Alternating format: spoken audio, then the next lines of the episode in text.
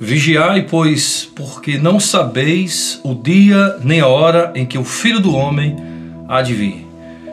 Graça e paz, mais uma palavra de vida para o seu coração.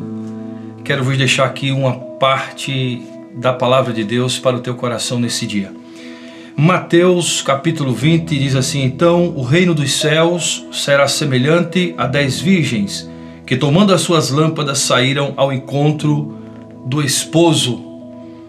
O sermão profético fala sobre a parábola das dez virgens.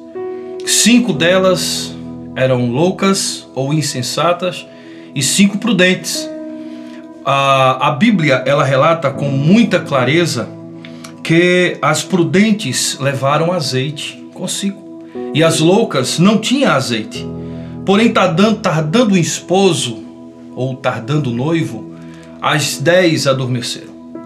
As cinco loucas não levaram azeite consigo, mas as cinco prudentes estavam com as suas lâmpadas preparadas por causa do seu azeite. E azeite é símbolo do Espírito Santo, é símbolo da presença de Deus.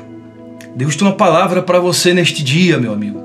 Você que está assistindo esse vídeo, saiba de uma coisa: que a presença de Deus tem que ser real na vida do cristão. Busque a Ele, prepare-se, porque a vinda de Jesus se aproxima. Nesse mundo que estamos vivendo, nesta era que nós estamos vivenciando, de um caos, de uma violência, de uma corrupção sem precedentes, Jesus está voltando e ele vai arrebatar a sua igreja. Não seja como as cinco loucas que não levaram azeite consigo. Seja como as cinco prudentes que estavam com seu azeite nas lâmpadas, por isso que estavam acesas.